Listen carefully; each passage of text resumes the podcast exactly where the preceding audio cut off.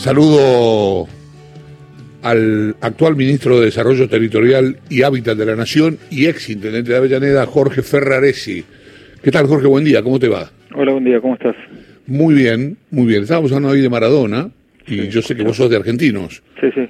Este, me gustaría saber qué, qué le pasa a un argentino, hincha argentino juniors o un argentino medio con, con Maradona. Y la verdad que el más grande, sin ninguna duda. Y la verdad que los que tuvimos suerte de verlo jugar en Argentina fue creo que el Diego más grande y más extraordinario que hubo. Era un jugador que jugaba de área a área, ¿no? Y bueno, y después la vida, la vida de Diego, ¿no? Así que refleja esta cuestión de... Nosotros también tuvimos eh, encuentros con Diego, desencuentros, digo, cuando fue a Boca y un día nos gritó un gol y y estaba enojado con uno que iba a ser candidato a presidente porque terminó cuando fue a Newell iba a ir a Argentino y bueno, una cosa media media extraña, pero bueno, son esos amores del ídolo que bueno, se recuperan, el estadio lleva su nombre y la verdad que bueno. Y todo esto que pasa ¿no? ahora, la manipulación y todo este tipo de cuestiones, quién dijo, quién hizo, quién dejó de ser, ¿no? La verdad que no está bueno, pero bueno, digo, parte parte de, de esto, de, de su vida, ¿no? Su vida así entre distintos mundos, entre distintas distintos sectores, pero la verdad que un grande, bueno, y desde su punto de vista del lugar que tenía que estar, siempre estaba en ese lugar, ¿no? En el lugar ideológico, el lugar de los más vulnerables, su posicionamiento de política internacional impecable, la verdad que, que bueno, por ese lado, pero con, por sobre todas las cosas, un jugador inigualable y creo que nunca habrá uno igual que Diego. Jorge, buen día, Lucía Isikov te saluda, ¿qué tal? Bueno, eh, se habló, por supuesto, mucho de, la salida de Bielsa de Hábitat, de tu ingreso. Eh, quiero saber qué te parece eh, ahora, ya después de unos días de, haber desembarcado en el ministerio, ¿qué te parece que, deja Bielsa en esta gestión y, qué puedes aportar vos diferente? ¿Por qué el cambio?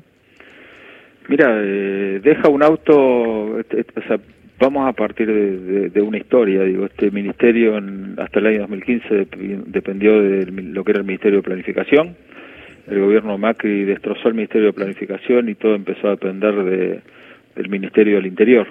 Y, el primer, el primer pantallazo de cuando uno entra en este ministerio es que hay más de 55.000 viviendas paralizadas desde el año 2015 y, ese es el primer saldo. Después el segundo saldo, un ministerio que no existía, y ese ministerio que no existía, digo, María Eugenia Bielsa lo, lo formó, lo armó, digo, es un auto que está con la llave puesta, hay que ponerlo en marcha y arrancar, así que bueno, esa, esa es la tarea que tenemos tenemos que hacer que nos encomendó el presidente y bueno y en eso estamos trabajando. Es cierto que, que por supuesto que ya arranca este ministerio pero eh, también es cierto que esas viviendas tal vez seguían paralizadas seguían dormidas y se destacó mucho con tu desembarco tu capacidad de gestión tu capacidad de gestión en Avellaneda. Vos crees que tenés una una digamos un, diferencial positivo en ese sentido de, de mayor ejecución que, que ahora la, la ex ministra no, son distintas etapas. la ministra ha hecho un trabajo extraordinario, digo, tiene un nivel de conocimiento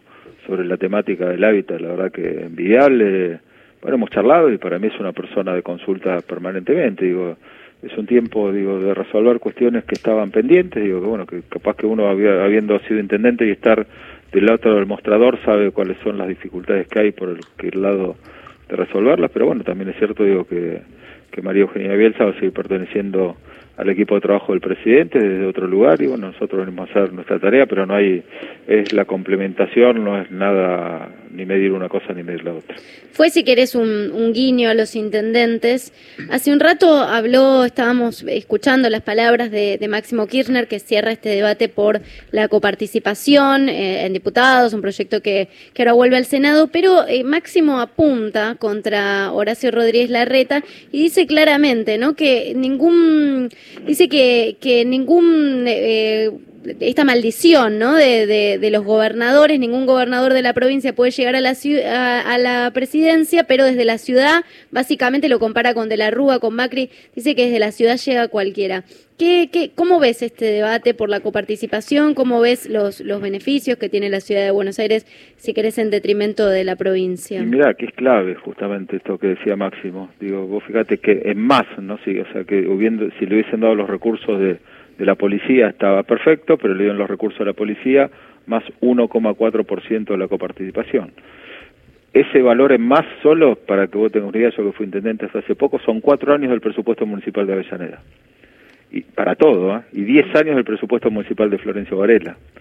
Y después la Ciudad de Buenos Aires es una ciudad expulsiva hacia el conurbano, cuando en el año 49 la Ciudad de Buenos Aires hoy tiene 300.000 habitantes menos y la provincia de Buenos Aires 14 millones de habitantes más.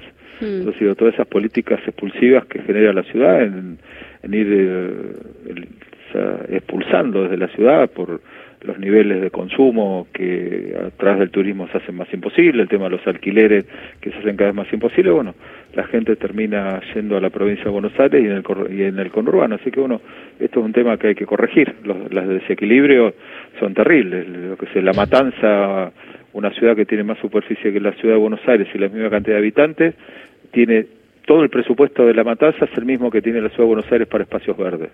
Así mirá si hay desequilibrio, ¿no? Y me parece que es lo que hay que corregir, así que me parece correcto, por eso digo, con, con plata, digo, cualquiera, cualquiera hace, y más cuando el tema de la distribución de los recursos termina siendo obsceno en detrimento de otros, de otras provincias y de otros municipios. ¿Y cuál es tu mirada en particular sobre Horacio Rodríguez Larreta? Porque durante mucho tiempo se lo equiparó a Macri, ahora parecía que era un macrista distinto con el que se podía dialogar. ¿Vos cómo lo ves a él? y pertenece al mismo espacio político, entonces son lo mismo, digo, tienen uno puede tener uno puede ser más simpático, tiene más pericia, digo, pero la verdad que es una cuestión de resultados sobre lo, la profundidad, yo digo, uno ve cómo se gobierna la ciudad y traza una línea de la avenida Independencia hacia el sur y hay un nivel de servicio totalmente distinto que hay de la avenida Independencia hacia el norte, ¿no? Entonces digo, cuando uno recorre los barrios del sur de la Ciudad de Buenos Aires tienen un deterioro muy fuerte, ¿no? Sin ningún tipo de, atención o de inversión sobre, o un ojo puesto sobre eso, digo, se gobierna para el cual se pertenece, digo, justamente un gobierno que pertenece y que tiene identidad con las clases sociales altas, con los grupos concentrados económicos, va a gobernar para eso, así que eso se nota en la Ciudad de Buenos Aires. ¿Y por qué te parece que, o sea, sigue el proyecto de, de, Macri o de la Reta, eh, el proyecto del PRO sigue tan, tan fuerte en la ciudad si hace estas diferencias? Mira, digo, esto nosotros eh, vamos al tema de las grandes fortunas, ¿no? Del impuesto solidario, del, de este aporte solidario de las grandes fortunas, que son 10.000, ¿no?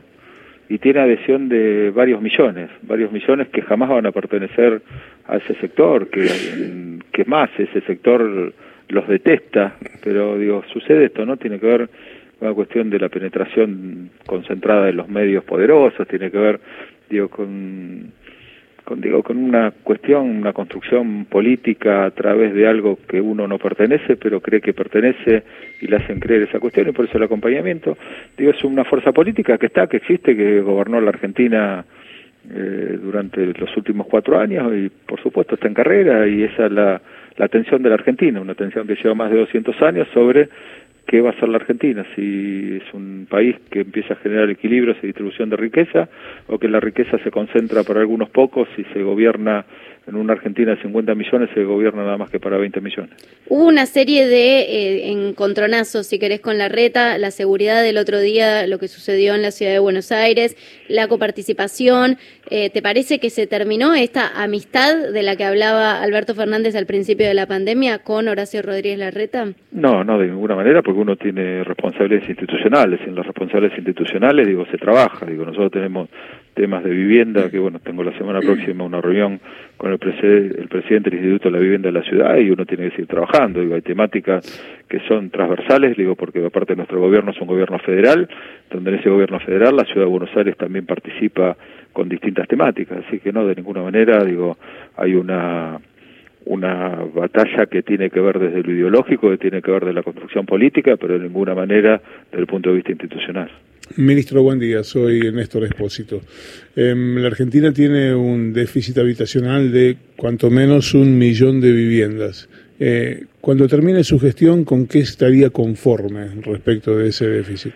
Mira, eso lo va a anunciar el presidente la semana próxima, así ah, que los anuncios los lo hará él, digo, que es lo que corresponde. Nosotros estamos trabajando en una temática donde cambiar el eje, que la vivienda sea no una cuestión de, como en todo este último tiempo, que tenga que ver con lo financiero, sino que tiene que ver con lo social y que tiene que ver con un disparador fundamental para lo productivo, para el desarrollo del trabajo. Así que estamos preparando toda una batería de, de políticas desde el Ministerio, que lo, anunciará el presidente la semana próxima. Sí, sin spoilearlo al presidente, pero lo que se va a anunciar la semana que viene es un plan de viviendas.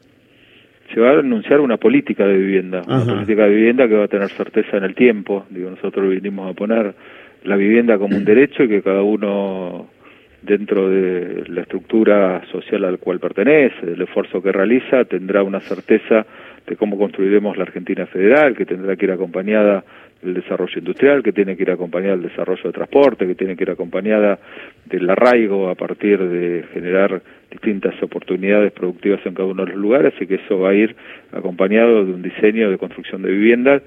Mira, te, doy un ejemplo. Eh, Procrear realizó en el último gobierno viviendas en Malargüe, en Mendoza. Sí. Se sortearon seis veces, no se presentó nadie. Ah.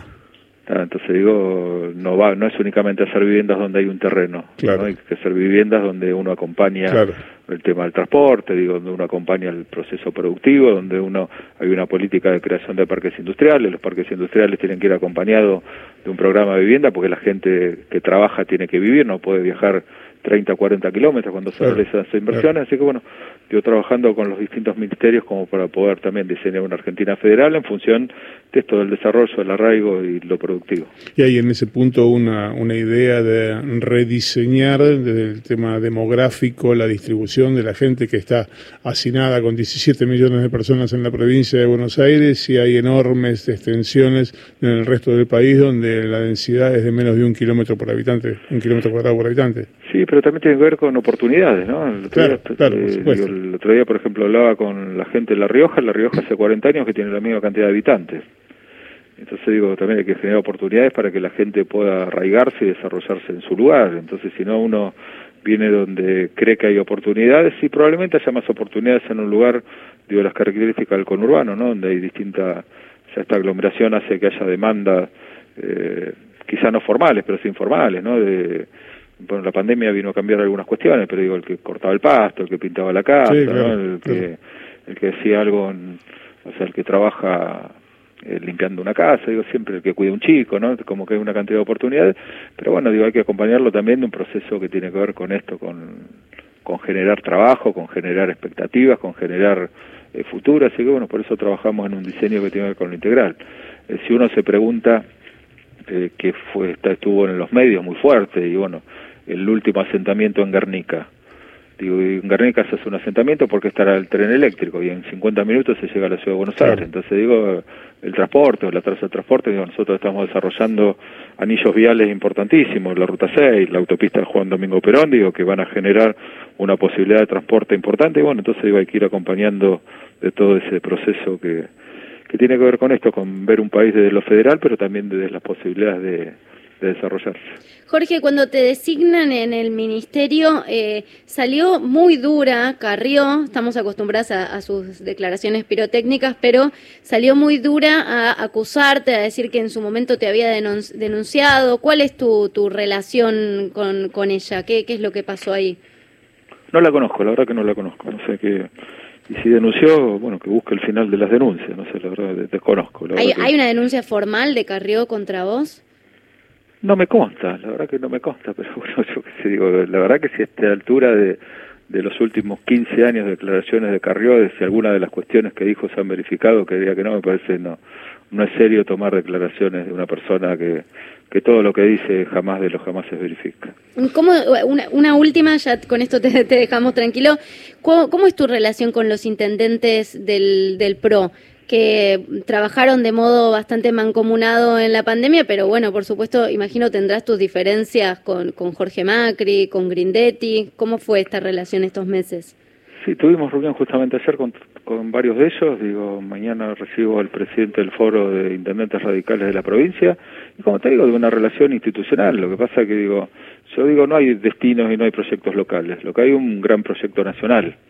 Y en ese proyecto nacional tiene que ver con esto. Digo, si uno eh, quiere aportes para seguridad, ¿no? Y justamente el gobierno toma la decisión de sacarle el 1,4% del de la transferencia mala vida o mal hecha en más a la ciudad de Buenos Aires. Si uno apoya esa, está en contra de esa transferencia, pues después pide recursos para seguridad y la verdad que no tiene demasiado sentido. Si nosotros eh, vemos como una cuestión necesaria económica en la Argentina generar ese ese aporte solidario de las 10.000 familias más ricas de la Argentina y después nos acompaña, la verdad que después generar demandas sobre el presupuesto nacional, sobre la realización de cosas es medio complicado, pero bueno, digo, por eso yo hay una realidad muy palpable de, los últimos años que casi no se han construido viviendas, que se han paralizado 55.000 y bueno, que tenemos que buscar la manera de, resolverlo, pero como te decía anteriormente, uno da una, una visión de país que tiene que ver con, con esto, con estas definiciones,